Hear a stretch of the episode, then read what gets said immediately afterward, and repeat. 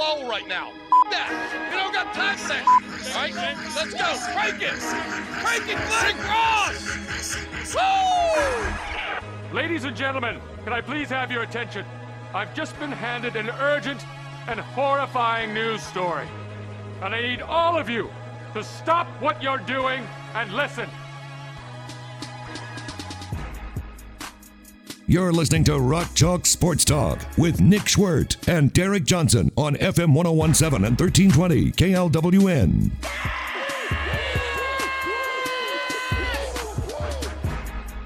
What's up? Derek Johnson filling in for Nick Schwerdt today on your Friday here of Rock Chalk Sports Talk. We've got a full show. Brian Haney, the voice of the Jayhawks, is going to join us coming up in about 30 minutes from right now. We've also got Shane Jackson, Lawrence Journal World. He's going to join us coming up in the four o'clock hour, about 4:30, because we got high school hoops tonight.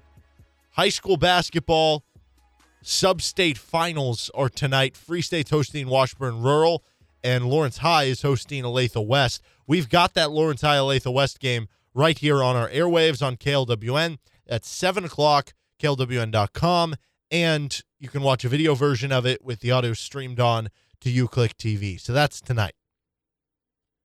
Didn't really expect to come into my Friday and have to to talk about uh, some of the stuff going on with Les Miles, but here we are. The report was fully released today,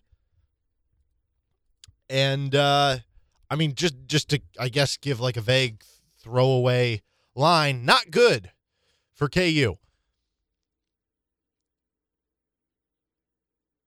Les Miles is not going to survive this um, with the Jayhawks. I don't know how. And honestly, like, I wouldn't be surprised if we hear something as soon as today that KU, whether it's it's saying we're letting him go, whether it's saying, you know, we're gonna investigate this more and we're putting him on, you know, administrative leave or whatnot.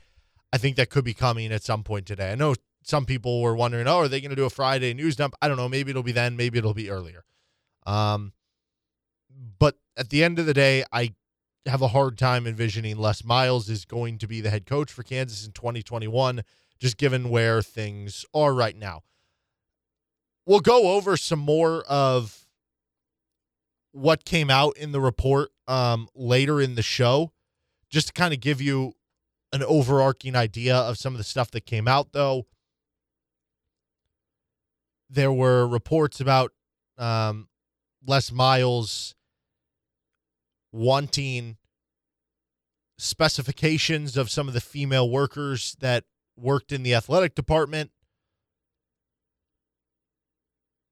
And there were some other details that, like I said, we'll get into later in the show. So much so that the LSU athletic director at the time, Joe Alleva, wanted to actually let go of Les Miles back in 2013 one of the things that Joe Alleva said was he'd rather get scrutinized in the court of public opinion for letting go a coach who was beloved by so many for everything he did with LSU football at the time than have to deal with an actual court of law, which very fair point. Because now we're dealing with this now, and again, bad look all around. So there's a lot of questions with this. Um, if you know what does this mean um, for the KU football program? What does this mean for the athletic department? What does this mean for who your head coach is going to be next year? That's a lot of stuff we have time to kind of answer over the coming weeks and, and figure out with more details as they come out and how KU approaches this. I'll say this as far as the head coaching search. Um, don't expect this to be flight season. I know that was fun, chaotic, then maybe got a little wary last time. I would assume this is going to be an internal hire. Emmett Jones, Josh Eargle, to me, seem to be the best candidates. I guess DJ Elliott, maybe he could uh, pop up there. Uh, I'm not as high on the potential as him as a head coach. Mike DeBord just got the job, which, by the way, I wonder what he's thinking right now after just taking that job about a month ago. Um, but he just got the job, so I don't think he'd be in line to be the interim head coach. Hey, Clint Bowens at Lawrence High wouldn't be uh, too much to ask for him to maybe come back over to KU. Uh, personally, I'd love to see Jones get it. Great recruiter and receiver with bright future by all accounts. He's a guy who's you know almost been poached by Texas even. So uh, let's maybe see what he has as a head man and, and see if he can maybe be a guy who takes the program to the next level. But um, like I said, just not good information in regard to the Les Miles stuff as far as those Joe Alleva comments, as I was mentioning.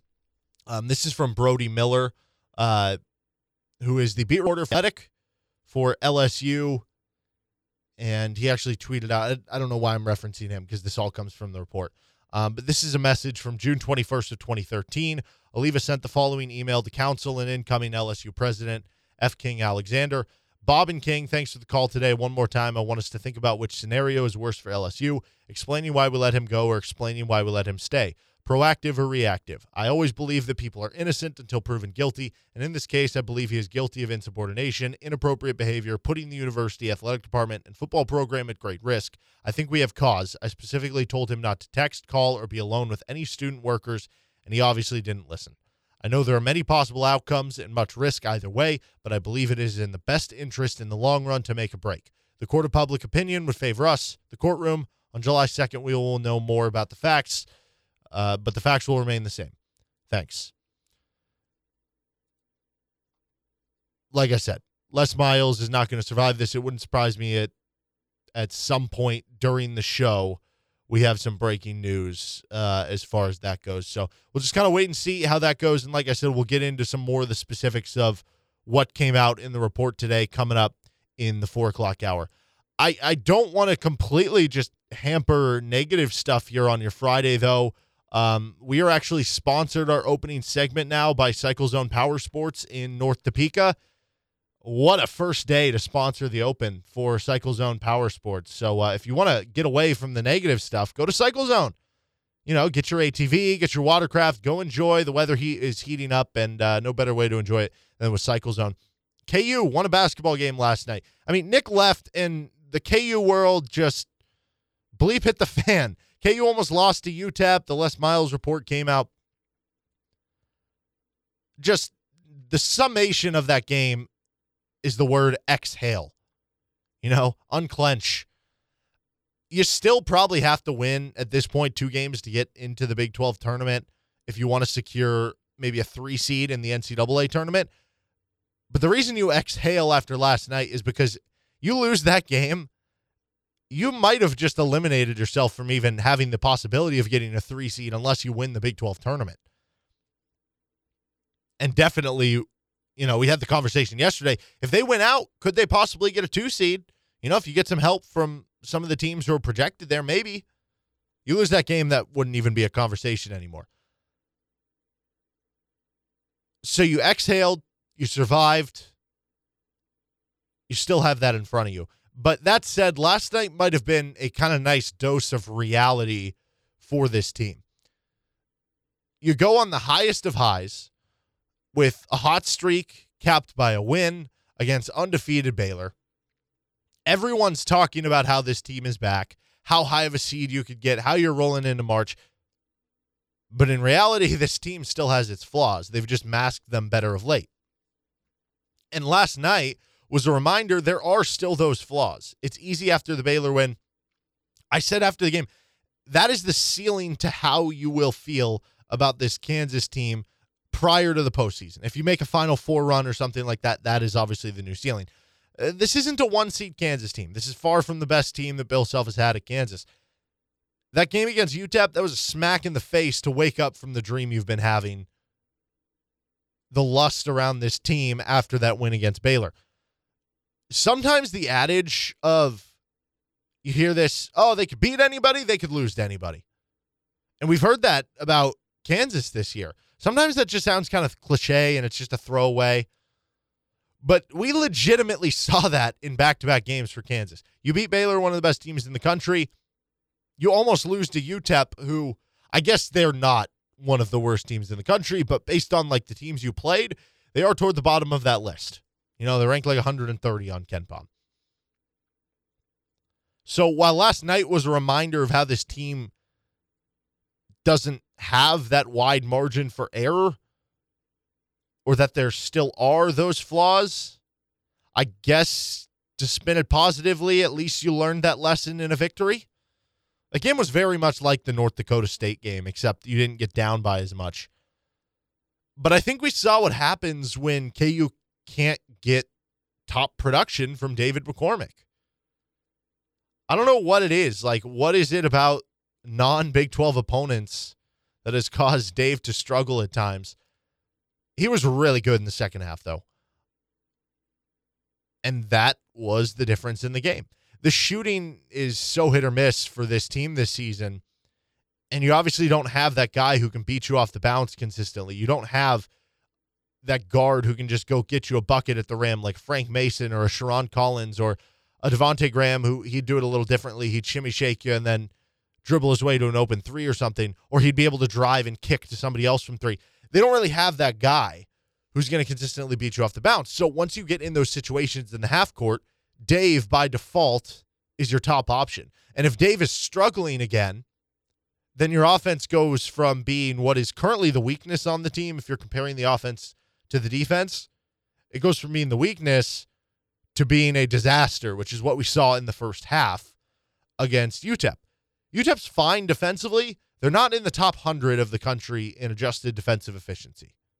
he scored 20 points against them in the first half. That was a disaster.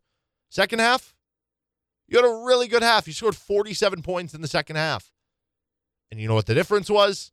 You got Dave going in the second half after he struggled in the first half.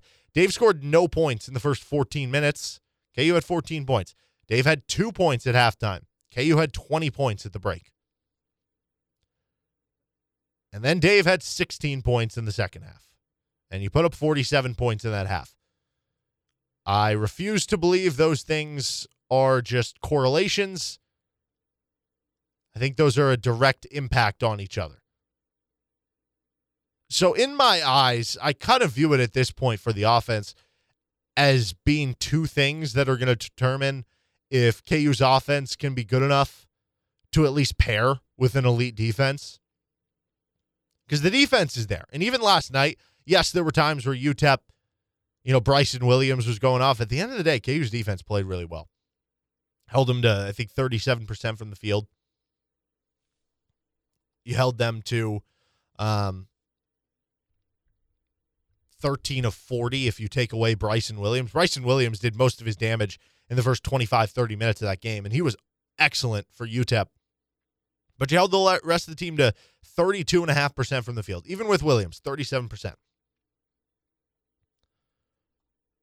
So you have to have at least enough offense to pair with that.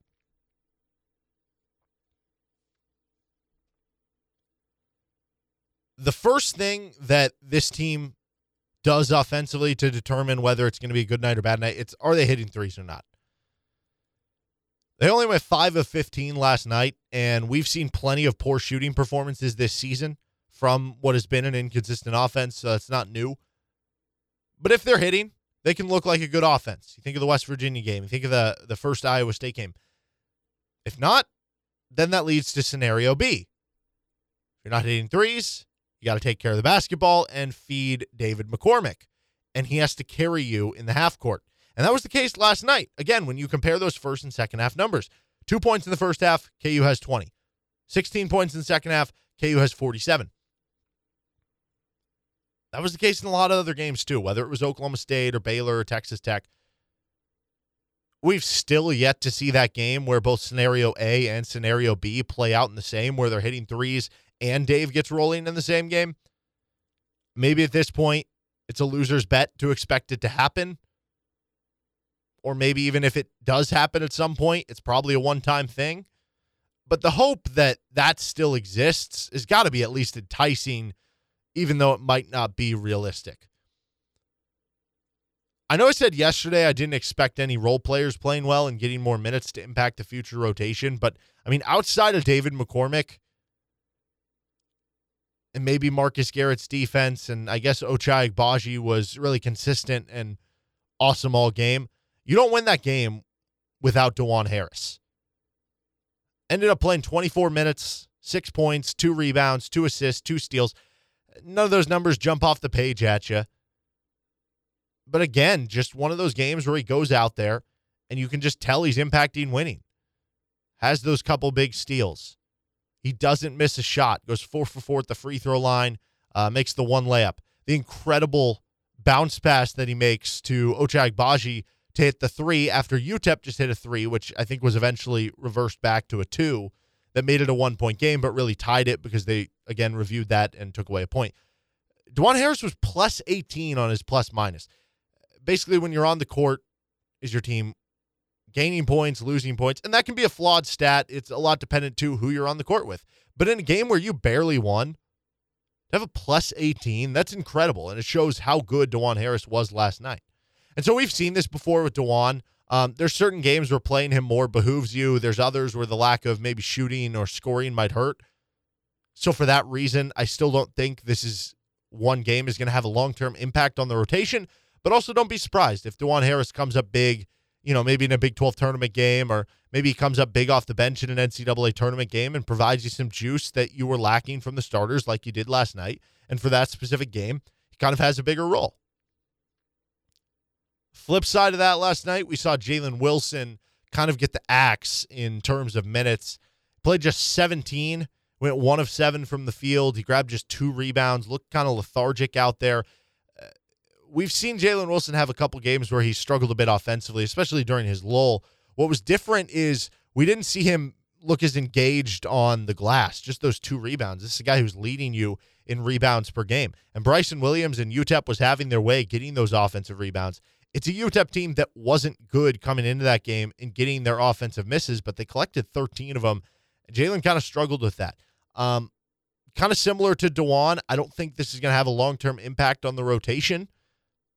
Just on the opposite end of the spectrum, I don't think Jalen having a bad performance is going to lead to all of a sudden, oh, he's going to be benched next game or he's going to play way less minutes. No, I think this is kind of one of those one offs where you just went with the hot hand that game and went away from the guy who maybe was struggling. He just didn't have it. I mean, he's a freshman, inconsistencies happen. You just need to see a good game now from Jalen in maybe the Big 12 quarterfinals. Or maybe if you don't, then you start getting worried. But one game of struggling and, and looking out of it, not ideal, but far from panic mode too, especially considering we know Jalen is a guy who he seems to continually be aggressive um, and doesn't seem to put the red light on when things aren't going his way, which is kind of what you want because the opposite side of that has been what we've seen lately from Christian Brown. And we saw it last night, which has kind of caused his offensive role to decrease or at the least maybe be more trigger shy.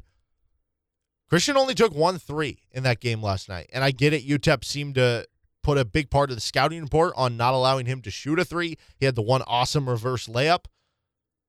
There were still a couple times though where he caught it, and you know maybe it was a few feet behind the three point line, or maybe it was a would have been a slightly contested three point look, but he didn't take it. He instead drove around, dribbled, gave it to somebody else. Still haven't hit the point where, you know, for Christian, a slightly contested three might be a better look than an open three. For example, Marcus Garrett. And so one three that can't happen for Christian Brown. It's been a couple times that something similar has happened this year. The good news is that Christian does bring a lot more to the table than just being your normal, okay, I'm just going to shoot it and do nothing else. He's really good rebounder, um, showed that great reverse layup. But for this team to be at its peak, I mentioned those scenarios. You know, option B, Dave has to be op- awesome. Option A, KU has to be hitting threes. And we want to see both of them kind of come together at the same time.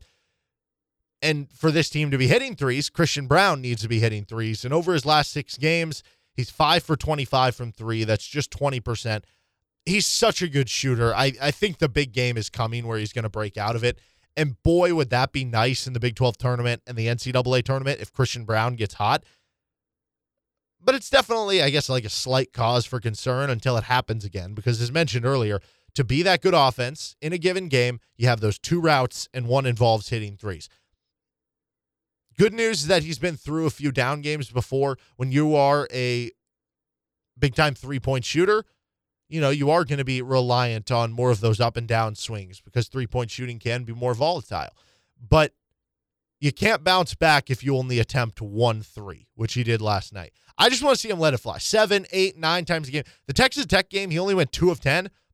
Loved it. Glad that you shot 10. Do it again.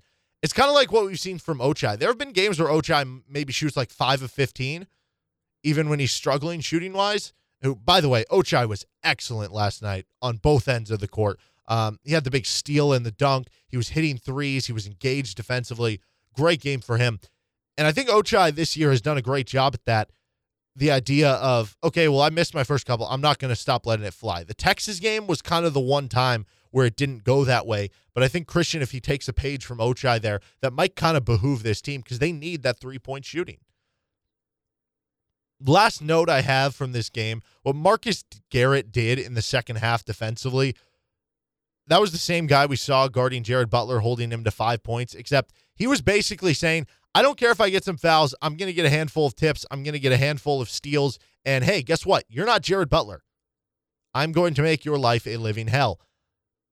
And I should say it wasn't just Garrett. I mentioned Ochai was great defensively. Harris came up with a couple of big steals, but uh, Garrett just brings it to another level. He ended up with four steals. Could have had five if not for that one that looked clean but was called a reach that was basically, I remember Brad Underwood after KU beat Oklahoma State. He said Frank Mason, he doesn't let them lose, he wills them to win. It's different with Garrett because he's not a guy who, like Frank, it was like, okay, well, we need a bucket here. I'm going to drive to the rim. I'm going to get fouled. I'm going to hit a shot more often than I don't with Marcus, you don't have the offensive prowess, but it's like that approach defensively, where he started, the game got to 10, 12, 14 points, and Marcus basically said, I am not going to let us lose this on the defensive end. And he did just that, and he sparked some big plays to help them kind of hang around that 10 to 14 mark when maybe it could have been more. Maybe it could have been around 20 if not for the play of some of those guys. And uh, they ended up coming back and coming out with the win. So, um, just a reminder that there are flaws and many flaws to this team. Maybe a recovery back down to earth after the Baylor win, which maybe is good. Maybe everybody needs a little uh, slice of humble pie. And that's kind of what that game was last night. But hey, you learned that lesson in a victory.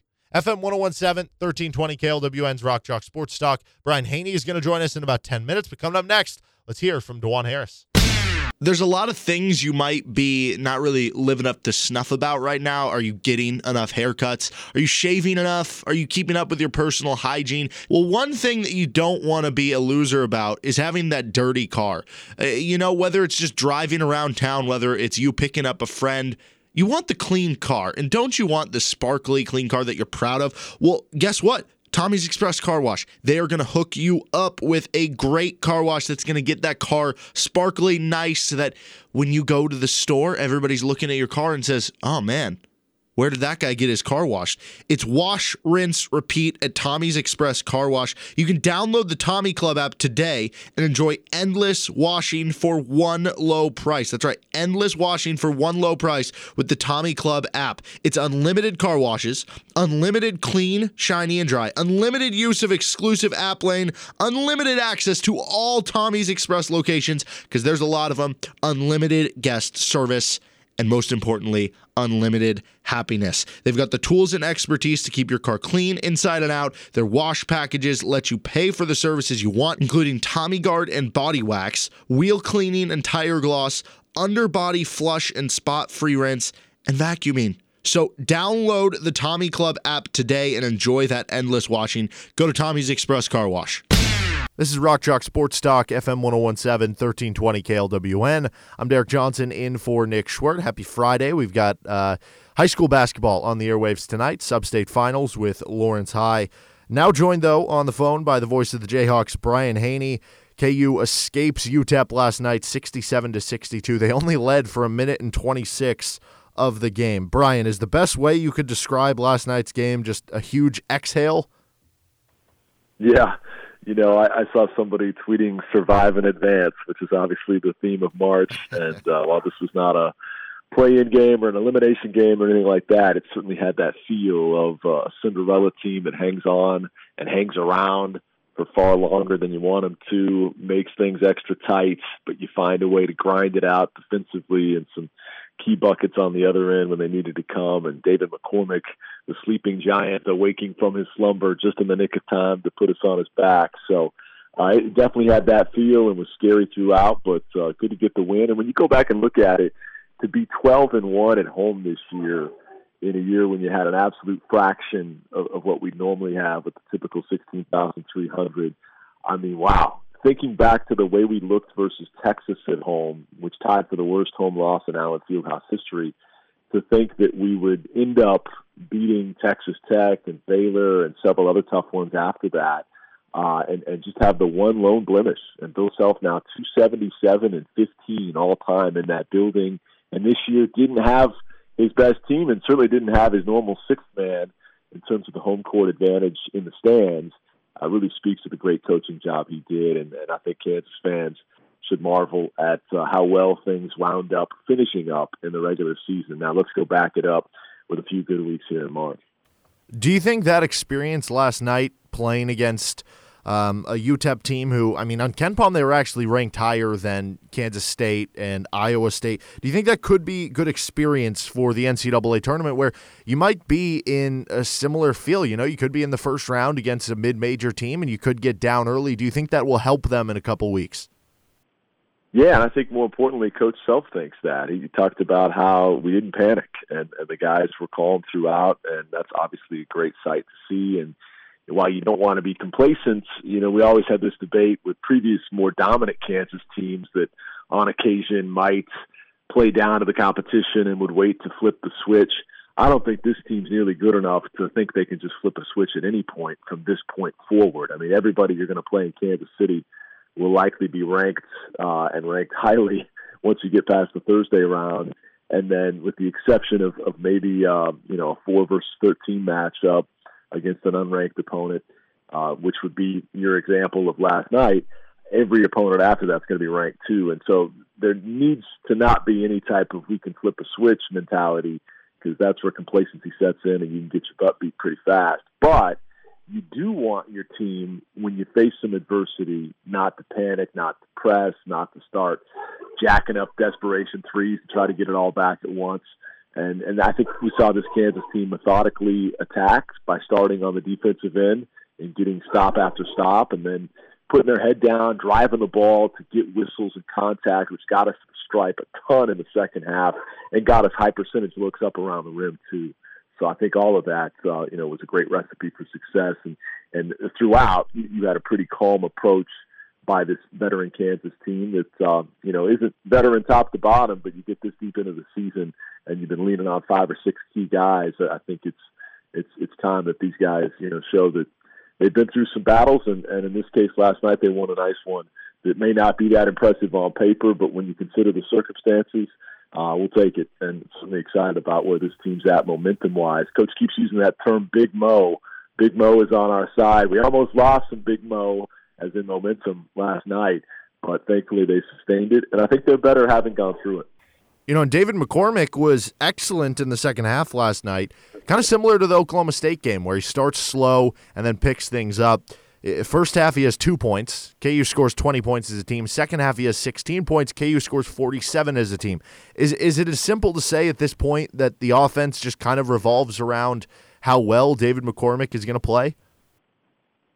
You know, it's getting close to being able to say that. Obviously, they want to establish him at the start of games, and it makes everything so much easier if he is hitting because he's become a really good passer out of the post. And if he's unable to get a shot off, he's commanding enough attention that somebody else is going to be open. And he's done a good job of finding them over the course of the second half of the season. That's one of the things that Coach Self has pointed to as one of the biggest improvements in the season second half is McCormick as a passer. And so if you can establish him as a scorer, it's going to make the other guys on the perimeter get more open looks as well. And so it's a win-win if you can do that. The problem is, man, you're too young to remember this, but there used to be a roller coaster at uh, Worlds of Fun called the Orient Express, and and he at times is a little bit like the Orient Express in terms of the ups and the downs, and one half to the next, and and you just don't know which version of him you're going to get.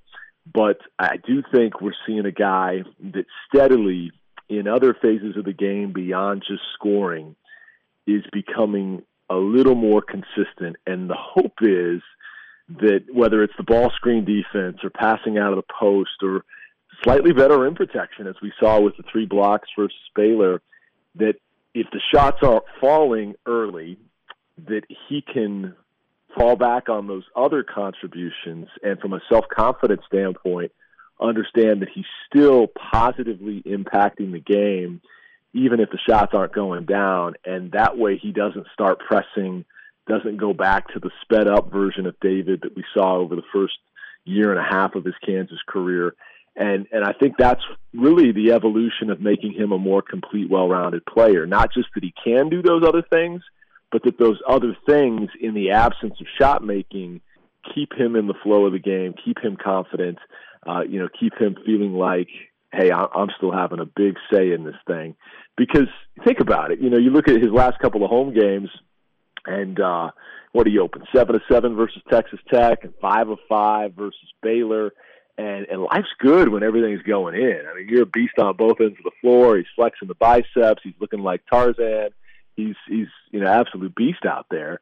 But when the first few shots start clanking, then you start pressing, and that's where hopefully this this more evolved version of David on both ends of the floor and in other aspects of this offense, you know, can realize, hey, I can still impact this team in other ways. Eventually, you know, the shots are going to start to fall because Kansas has proven they're going to keep feeding him the rock. I mean, he was one of six to open the game last night. First possession of the second half, they're going right inside to him. So, to your point, yes, I think it, it is becoming that simple. But hopefully for him, he can rise above – you know, some of these 0 for 3, 0 for 4 starts by doing the other things to help the team, and therefore it's not quite the roller coaster ride of all the the peaks and valleys, and then all of a sudden, you know, Coach Self's immediately having to push buttons and go to Lightfoot, and heck, we saw, you know, late in the the half versus Baylor, they're they're playing small with Enaruna in there because nothing's working right. So, and some of that had to do with foul trouble. But the point is, um, you know, I, I think that, that David is going to be the guy that, that takes us as far as we're going to go in this particular postseason. It's going to take great shot making on the edge as well. Don't get me wrong, but he's the guy that will affect it as much as any. So hopefully, you know, we'll see him get off the quicker starts, and if he doesn't, it won't snowball on him to where for an entire half, Kansas is playing without what should be its most productive offensive player. You know, you could say this about Dave, you could say it about Ochai, you could say it about Garrett, but uh, they don't win that game last night without the contributions of Dajuan Harris off the bench. He plays over 20 minutes, has a couple steals. Uh, he ends up with six points, and that one pass that he made from under the hoop where he bounced it to Ochai, who hits the three in the corner, was just incredible. Um, uh, at this point, I, I don't know like if that's going to lead to you know more minutes or a bigger spot in the rotation. We're so late in the season, but at least for me, I, I, feel like it gives me more confidence that at some point in the NCAA tournament, if this is going to be a run for KU where there are several games, there might be that Dajuan Harris moment or that Dajuan Harris game in that run. You know, it's so funny because I was just on another station yesterday and they were asking me about how the TV timeouts in the tournament being longer typically shrinks your rotation and certain guys get squeezed because you want to go with your studs as much as you can. And we were talking about how, you know, Bryce Thompson is going to be that guy that there's a tournament game that he ultimately tilts in Kansas's favor because he's kind of leapfrogged Dajuan and he's the most trusted guard or has the highest ceiling of the, of the guards coming off the bench. And uh, and I still believe that to be the case. But the question was phrased in the sense of, do you think Dajuan – will get squeezed once these uh, you know lengthier timeouts take effect and all that. And honestly, prior to last night, you could see a pretty plausible reason as to why he might. I mean, he's given us great flashes uh, of, of big shot making or, or defensive prowess, poking the ball loose, getting his hand in the cookie jar, as I like to say, uh, in different spurts. But he's also had some halves of basketball where um, you know, at, at times you thought, man, what is going on? He's he's smaller. He's he's he's not a threat to shoot it in some instances, and yet when he's had the confidence to take it, he actually hits at a pretty high clip, 56% from three. But the point is, um, because much like a lot of players on this team, there have been a lot of ups and downs with him down the stretch, and now you have this emerging Bryce Thompson character heading into last night. Uh, you could make a case for why you know he might be a guy that really sees a significant reduction of minutes once tournament play hits and rotations shrink. Not that he had a ton of minutes to begin with. But then he gives us last night. And to your point, we don't win that game without Dajuan Harris. I mean, Kansas goes almost exclusively to him in the midst of the comeback. I'm looking at the bench and Jalen Wilson sitting there, and uh, I mean, you know, he's he's just kind of staring straight forward uh, with with body language that would tell you, you know, he's frustrated with the night he's had. He's frustrated he's not on the floor. He finishes just one of seven, but meanwhile on the floor, playing in his spot, playing a ton of minutes, and and really impacting the game is Dajuan Harris, and and I think while Marcus had the masterpiece defensively with four steals and two more blocks, how many plays did Dajuan force, whether he got the steal or not, just by being a pest on the perimeter and and getting all up in, in the guard's business, poking at the ball, hounding him. I mean, he, he was really impactful. I thought in in sparking a lot of the stops that led to runs on the other end. So uh, I think he clearly carved out a bigger role for himself over the next three, four weeks. And whether we play just two more games or as many as nine more games, I don't think now he's a guy that gets squeezed very much at all because he proved just how valuable he can be. And uh, and once again, Bill Self proves his ability to push buttons and, and try different combinations and turn that Rubik's cube furiously until he gets the colors to align because that's what he was having to do last night. I mean, nothing was working, and he kept tinkering and twisting and turning, and finally got something that worked. And uh, in the process, I think we saw that Dajuan Harris absolutely deserves consideration going forward. And and I don't know, you know, to your question, will, will he have a, a tournament game where he himself flips it? Tough to say, because I mean, how many tournament games will this team play? Are they going to go all the way to the Final Four and play as many as five? or uh, do they play two or three in March Madness? Tough to say. But somewhere over the course of the next three or four weeks, he'll definitely have big contributions. Will he flip an entire game like Sasha Kaun versus Davidson in 2008 when a guy just kind of came out of nowhere and, and was a storyline? I don't know. But but I know he's going to have valuable contributions. And prior to last night, you could make a case for, for maybe him not being as utilized as much.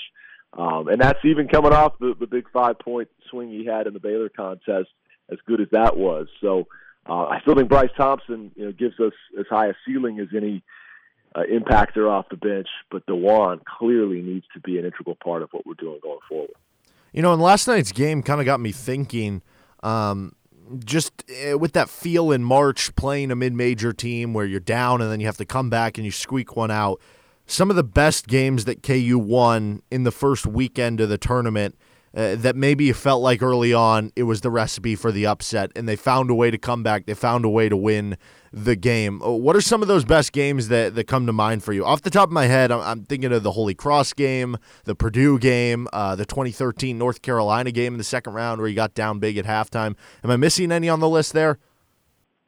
Wow, that's that's a great question. Yeah, I, I think the Holy Cross one was so significant because you also had – the Kirk Hinrich ankle injury in that one and didn't know about his status heading into the next round, which I believe was uh, Stanford, I want to say.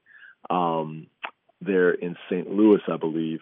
So yeah, you, you had a, cloud hanging over you both in terms of dodging a bullet with on-court execution and then with health.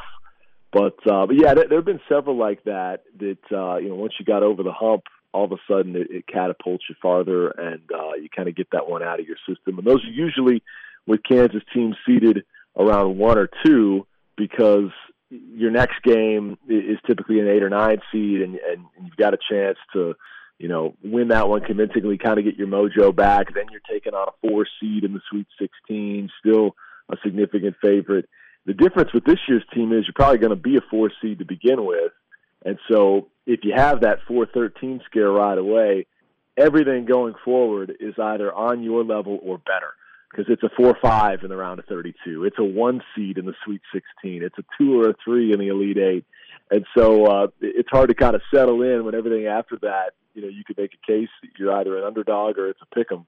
So uh, it'll be a little bit different looking up at it this year. But last night definitely had that feel, and there have certainly been examples of that along the road to uh, you know, the great Final Four runs we've seen in the Bill Self era, three of them with him, four with Roy Williams, uh, and and even some runs that stopped short of the Final Four we at least got to the Elite Eight, but but you had a scare early on. So that's a great point. I'd have to actually bust out the media guide to, to put up a top five list, but uh, you, I think you certainly touched on the big ones, and, and maybe none bigger than that Holy Cross example because it was a situation where you, you really thought for a second there we might see Kansas go down and all the headlines at the half. And and this was before social media was taking off so you didn't have people live tweeting and all that. But holy cow holy cross you know could Kansas really go down? And the, the way they dodged that bullet and then got on a roll after it is probably the best example of, of what you're describing. He is Brian Hanni, voice of the Jayhawks. No game this weekend. First uh, Saturday without a KU basketball game in, gosh, I don't know how long, but uh, you'll be able to hear him on the call next week for the Big 12 tournament. See if KU can make a run there. Brian, thank you so much for the time and have a good weekend. Always a pleasure, Derek. Thanks for having me on, buddy. We'll talk to you soon. All right, that is Brian Hanni, voice of the Jayhawks, joining us here on Rock Chalk Sports Talk. One hour down, two to go. I'm Derek Johnson. You're listening on FM 1017, 1320 KLWN. Depend on it. Welcome back, Rock Chalk Sports Talk, FM 1017, 1320 KLWN. I'm Derek Johnson in for Nick Schwerdt. Tonight we've got high school basketball on the airwaves. Two sub-state final games in Lawrence. Free State is hosting Washburn Rural at 7 o'clock, and then at 7 o'clock over at the Jungle, Lawrence High's gymnasium. They'll be hosting Olathe West, and we'll have that one for you here on KLWN, KLWN.com, and on UClick TV. We'll have our audio synced up with them if you want to get the visual element – of it. We're joined now by Shane Jackson of the Lawrence Journal World, who, uh, beyond his awesome coverage for KU, also does stuff in the high school area. And this is kind of peak high school basketball time as both these teams trying to make it back to the state tournament. Um, I, I guess we'll start with the game we have on the airwaves tonight Lawrence High taking on Olathe West. And Zeke Mayo has just been outstanding all season long. I, I feel like as the season has gone on, the more games that we've done, though, it, it seems like the rest of the team, uh, the teammates uh, around Zeke Mayo, have, have kind of stepped it up and are kind of growing into their roles. Yeah, I would I would absolutely say that's that's that's fair. Uh, you you kind of knew going into this year that uh, Zeke Mayo is who he is, uh, and honestly, I think this is the second year in a row that Zeke Mayo is like the only returning starter for Lawrence High and they just seem to reload. And and a lot of it is, you know, guys around him finding their role. I thought that happened much earlier for this Lawrence High team than maybe in years past. I think guys figured out their role relatively quickly, and that's what made this team kind of so special so early. Uh, and then yeah, lately though, it's been you know players stepping up around him. Pierce Long in particular, you know, he's he's a guy who who who can score in, in a variety of different ways. Um, Avion Nelson, who's been starting the last handful of games, uh, because of Grant Clevenger being out. You know, he's he's able to, you know, really get to the rim and he plays above everybody else. So he he's played a lot. He's had a much bigger role as of late, and and then you got other guys that around him are really good as well. Is it just like a program thing? Do you think? Because it seems like every year there's like a new class of players for Lawrence High that are in the mix in the rotation, and it's just it doesn't matter. They just continue to go back. They, they've made six straight state tournament appearances this year. I think would be seven. I think that would set a new school record. I think from like 1916 to 1922, mm-hmm. they went to six straight as well. What do you attribute this to? Uh, well, uh, the only constant of that is Mike Lewis, uh, the head coach. Uh, who, you know, every year since, you know, he was, you know, obviously reinstated as Lawrence High coach, uh, he has gone, he's directed this team to a state tournament, you know, and as you said, they're going to be, you know, program record seventh time if they win tonight, uh, straight in season. So he, he's the one constant with this team. So he deserves a lot of credit. I would say the last few years in particular, you know, Zeke Mayo has been a constant as well. Uh, and when you have a player who, you know, Zeke Mayo has probably been one of the more talented players in the state for three years now at least. And uh, when you have that and you can just piece everything else around him, that certainly helps as well. But those two in particular are the constants as of late. But uh, yeah, I, I think Mike Lewis deserves a ton of credit most of all. I don't know if it's been what two years or three years for you for for covering high school basketball with the LJ World, but as far as where Zeke Mayo would rank among the local area athletes you've gotten to cover, I, I mean, he's got to be near the top of that list, right? Yeah, this is so. This is year three for a permanent position, uh, and then I was an intern uh, two years prior to the, the start of all that. So I've done four the last five years here in Lawrence. How I kind of attribute that, and yeah, Zeke Mayo is up there in terms of talent. I mean, I thought he was one of the best basketball players in the area. Yeah, as, as a sophomore. So, uh, and that was a, on a team that was really good for Lawrence High. I mean, they had a couple of really good players, and I thought there was an argument that he was probably the best player. So in terms of talent, yeah, he is he is one of the more fun players to cover and watch because on a nightly basis, and it's not even just that he can put up these ridiculous scoring totals. I I, I think the best thing about him is that he he really is you know a, a true teammate and he wants to get his teammates involved. I think he takes a, a lot of efficient shots, uh, and he he's a you know, he really dominates the glass. He's a really good rebounder. Uh, it's kind of one of the reasons why, even though Lawrence High has had to play small, I think they've not really lacked much on that end because he is so good defensively on the glass. Um, and so, yeah, it, he just does a lot of things well, and it's not just these highlight plays, these long threes, or scoring totals. He just does everything from a basketball perspective that you would want in, in a player on your team. All right, Garrett Luinstra, senior year Free State, Zeke Mayo, senior year Lawrence High. Who wins in that one on one battle? Well, that is the one year I wasn't here for the Garrett ah. Luinstra senior year. So I only saw him as a junior, which he was really good as a junior. So I, you know, I don't, I don't know. I, I would, I would guess based off what I know of, it's Zeke, but there's a chance. Uh, I just didn't get a good, clear picture of what Garrett was as, as a senior. Yeah, I think those are the last two guys I can remember averaging 20 or more points per game for their mm-hmm. teams. I, I, could be forgetting somebody um, at either end of the spectrum. So Lawrence High does take on Olathe West tonight. Um, what is it you're going to be on the lookout for for the Lions for them to be successful? That's a good question. This is one of those games that uh, so they played earlier in the season, and it was you know a twenty some point game uh, that, for a victory for Lawrence High. And I remember a couple years ago, Lawrence High had a similar rematch like that. It was in the first round of their state tournament where they really beat a team by a lot in the regular season meeting, and then they lost in the quarterfinals. I believe it was against like Wichita Southeast. Uh, and so sometimes you know, as people, uh, you know, like us, we don't get to see these other teams that often. You just kind of look at the scores and say, well, Lawrence High is that much better. And that's not always the case. Maybe it was just Lawrence High was really good that night, and maybe they're a lot closer. I'm sure Mike Lewis would tell you the same going into this matchup, that they're probably a lot closer than that, you know, 68-44 score would indicate from February 11th. So I think I would just be, you know, similar to a couple years ago. I would I would just be looking out for ways that Lawrence High can make sure that this this isn't as close as it could get. We're talking with Shane Jackson of the Lawrence Journal World. The other game, we won't have this one on the airwaves, but uh, I, think Free State has like a live stream of it with Free State hosting Washburn Rural, uh, where Lawrence High is getting Olathe West, who's 11 and 10. Free State's getting Washburn Rural, and I think earlier this week, I just uh, just to kind of keep an eye on this. I went and looked at every team who is still around. There's 16 teams still uh, at play and where they would seed based on record. I think Lawrence High was second among the 16. I think Free State was like fourth or something. Washburn Rural was like seventh. So um, mm-hmm. this is more of like a state tournament quarterfinal match than it is a sub-state final. Now, obviously, there's only so much that they could do seeding wise this year because of COVID 19 and, and they tried to do things geographically based um, as well, which I know was a controversial decision. Uh, is this a game where you think Free State could be in a little bit of danger of possibly being upset?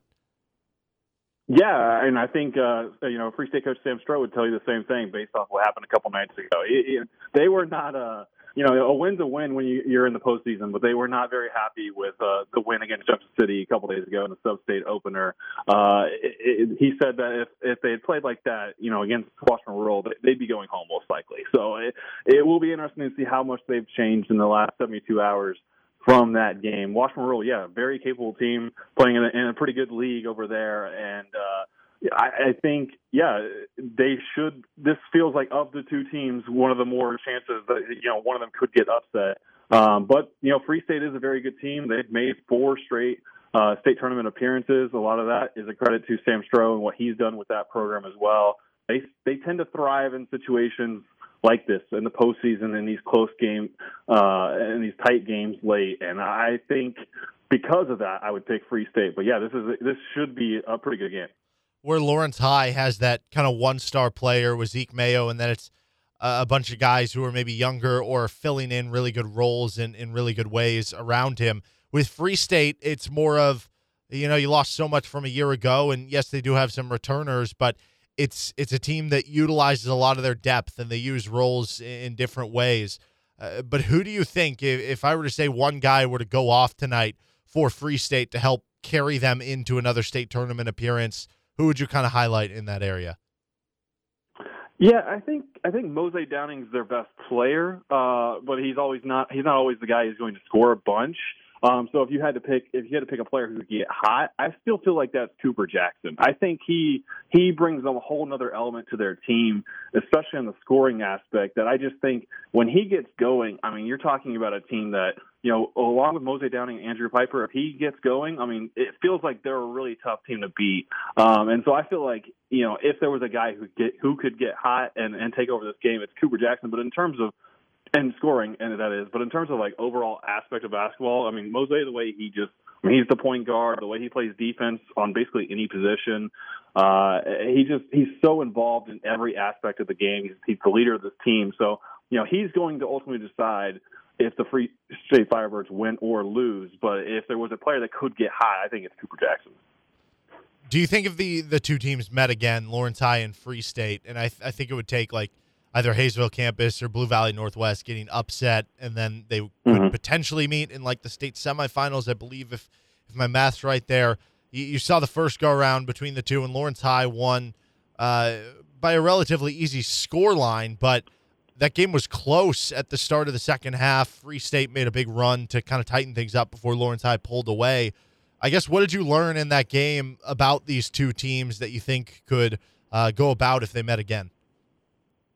Yeah, it's another one of those instances where I don't know if the final score indicated how close those two teams were. I mean, Lawrence High, you know, drilled 11 three pointers, which is their season high. I think that kind of inflated it. I mean, it was a 16 point win for the Lions. I don't think the Lions necessarily are 16 points better than the Firebirds. Um, and so, yeah, I would I would imagine it is closer game. Free State, you know, like you said, they made a charge there in the second half. I think they put a lot of their energy into that kind of comeback bid, and they they pulled within a, within a few points there in the third quarter. But by then, you know, your, your legs get tired, and and you put so much effort in just getting back into the game. And and Lawrence High was kind of able to pull away uh, in the fourth quarter. I think if Lawrence High doesn't hit, you know, 11 three pointers, I think you're talking about a game that's a little bit closer than that. Uh, and, and so that's what I, I think those two teams are relatively close. And we'll see if either one of them can uh, eventually unseat Blue Valley Northwest, who just wins every state championship. And I, I haven't seen them play this year, but it's funny because you hear from some people saying, "Oh, it's it's kind of a down year for us," and you look up at the standings and they're like 17 and one. Mm-hmm. Yeah, I actually did see Blue Valley Northwest, uh, the Lawrence High game. That was the you know Lawrence High's lone loss of the year. That was 72-50. Uh, and it, it, that definitely is one of those stories where I don't think the final score told the whole story. Like, because Lawrence High was in that game for three quarters, and the fourth quarter, like just eight minutes, just went completely away for them. You know, the assistant coach got a technical. There were some fouls that that went against Lawrence High's way. Guys got tired, and you felt like they just put a lot of their energy in the first three quarters, and they just kind of let the emotions get the best of them in the fourth quarter, and uh, and let that score get a little bit more lopsided than it should have been. Because Lawrence High was definitely in that game. I don't even think you know Zeke Mayo had his best game. They defended him really well. Um, so you would think, I mean, there there's a chance that they obviously rematch here in the quarterfinals. That Lawrence High would have a different game plan uh, for Monday. Yeah, and uh, I guess we'll just have to wait and see on that. And uh, uh, one thing to note, I, I think I remember in that game, Blue Valley Northwest went like it was like eight of nine or seven of eight from three or just something stupid. Which Mm-hmm. who knows if if that's repeatable. But anyway, here's Shane Jackson. You can check out all his work. He'll have something up depending which game he is covering tonight for the uh, either Lawrence High or Free State in the sub-state finals tonight.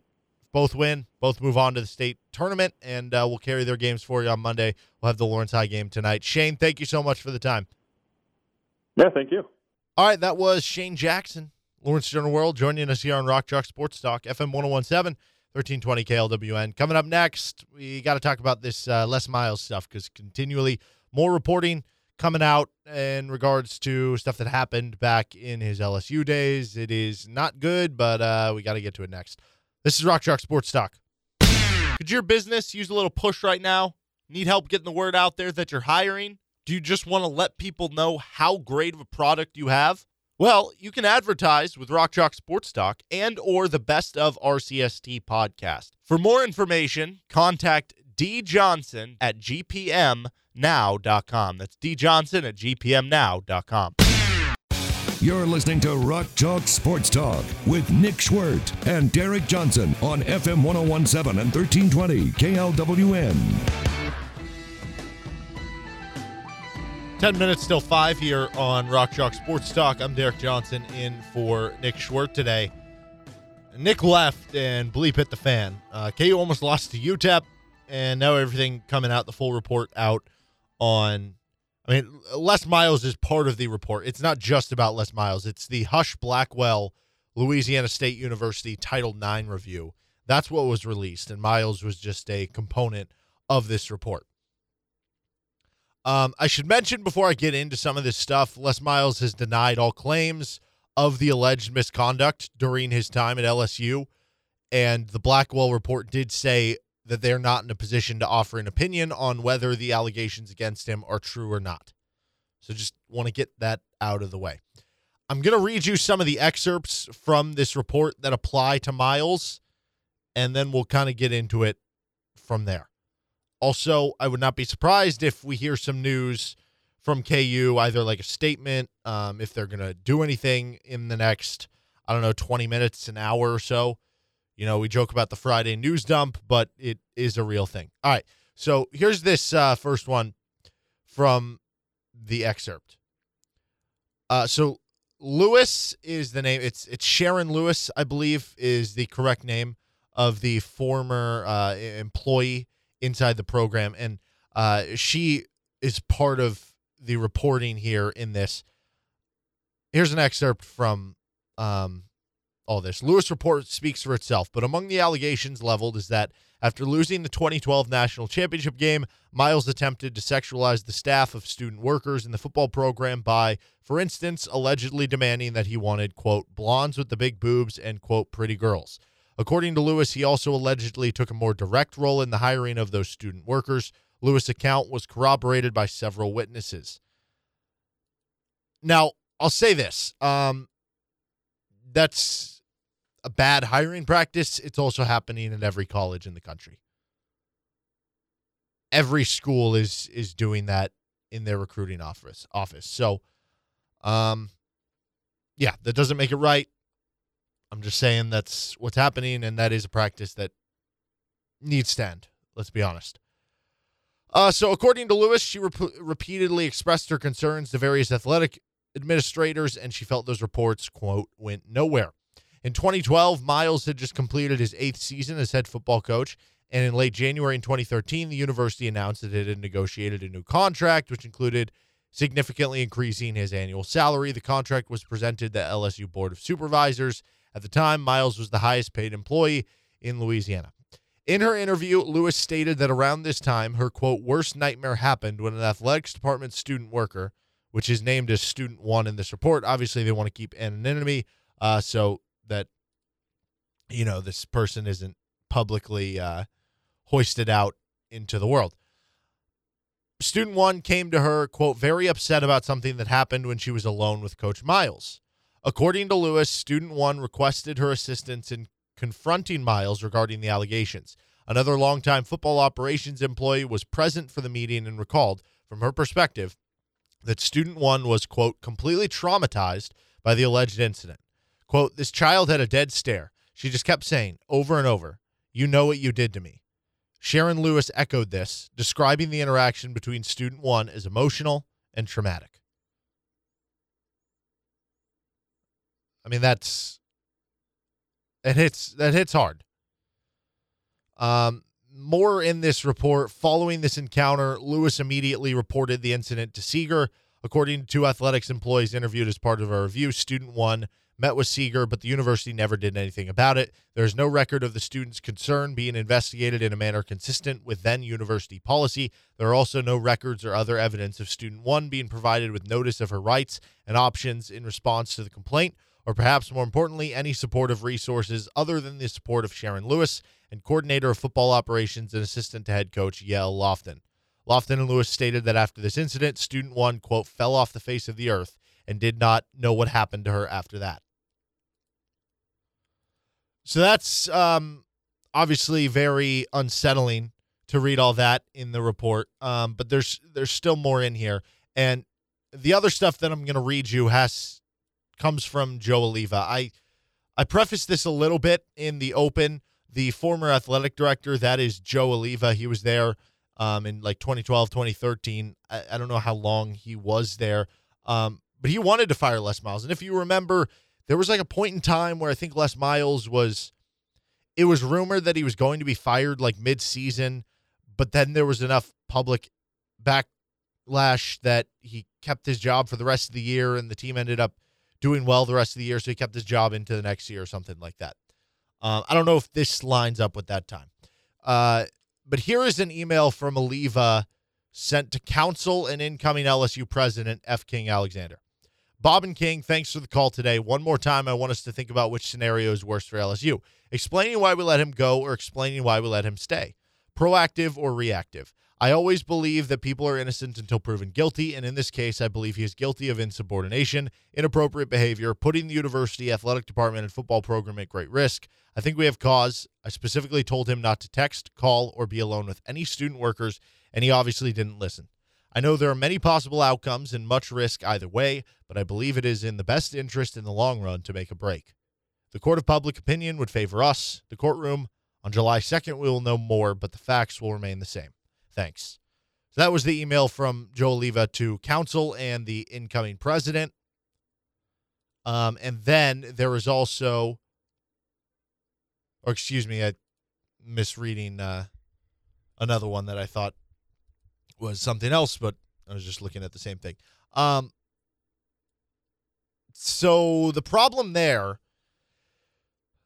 has to do with the fact that you know, this was obviously on the table with the previous athletic department with LSU, but I guess it never got out enough that when Les Miles was looking for another job that that was out there unless it was. You know, he he took the Kansas job. Who's to know if other job openings was it really about Les Miles not having a up-to-date offense in his last years with LSU was that the reason or is it because of this stuff and that was preventing him from getting a job? Now I, I know there's been some heat thrown out there about Jeff Long like either you knew about this and you didn't care or you didn't do your due diligence and find out that that might be a proper question but to also be fair to Jeff Long I I don't know because um you know, it's possible. What if what if this report was under a non-disclosure agreement, right? What if legally the previous athletic director Joe Alleva or something couldn't say anything about this publicly or to other people because he would be at risk of being sued by the employee because he would be preventing him from getting other jobs. I I don't know why um this wouldn't have got brought up in the job interview process and why this wasn't dug up, but there are ways, legal ways and reasons why it is possible that KU really could not have known here. There is a very real chance like KU might not have actually known. They might not be just, you know, because they made that statement a couple weeks ago. They said, we didn't know about this. We're looking into it. That could be very factual. I know a lot of people are unhappy with Jeff Long. Um, I don't know what this means for him. I don't know what this means. I know Douglas Girod is dealing with a bunch of stuff. I saw an article about uh, staff talking about a, a vote of no confidence. He's got a lot on his plate. I don't know what this means for them. But what I can tell you for Les Miles, I wouldn't be surprised if we hear something in the next 15, 20 minutes. I'm not saying he's uh, KU's going to come out and fire him or something, but even in the next hour, your kind of Friday news dump that we're looking into this matter more seriously and uh, we're going to kind of go from there. We're going to put him on administration uh, administrative leave, and eventually it ends up with Les Miles no longer being the coach at KU because people say, well, when you combine this with the lack of uh, uh, success on the field, that that's not a part of this. This doesn't have to do with this. Les Miles was going to be the coach if it was just about the success or even the lack of success on the field because he was recruiting well and they wanted to give him time to build the program. That has nothing to do with this. It's all about this report stuff, and it's all about the past of Les Miles that per KU they didn't know about, but now they're finding out about. FM 1017, 1320 KLWN's Rock Chalk Sports Talk.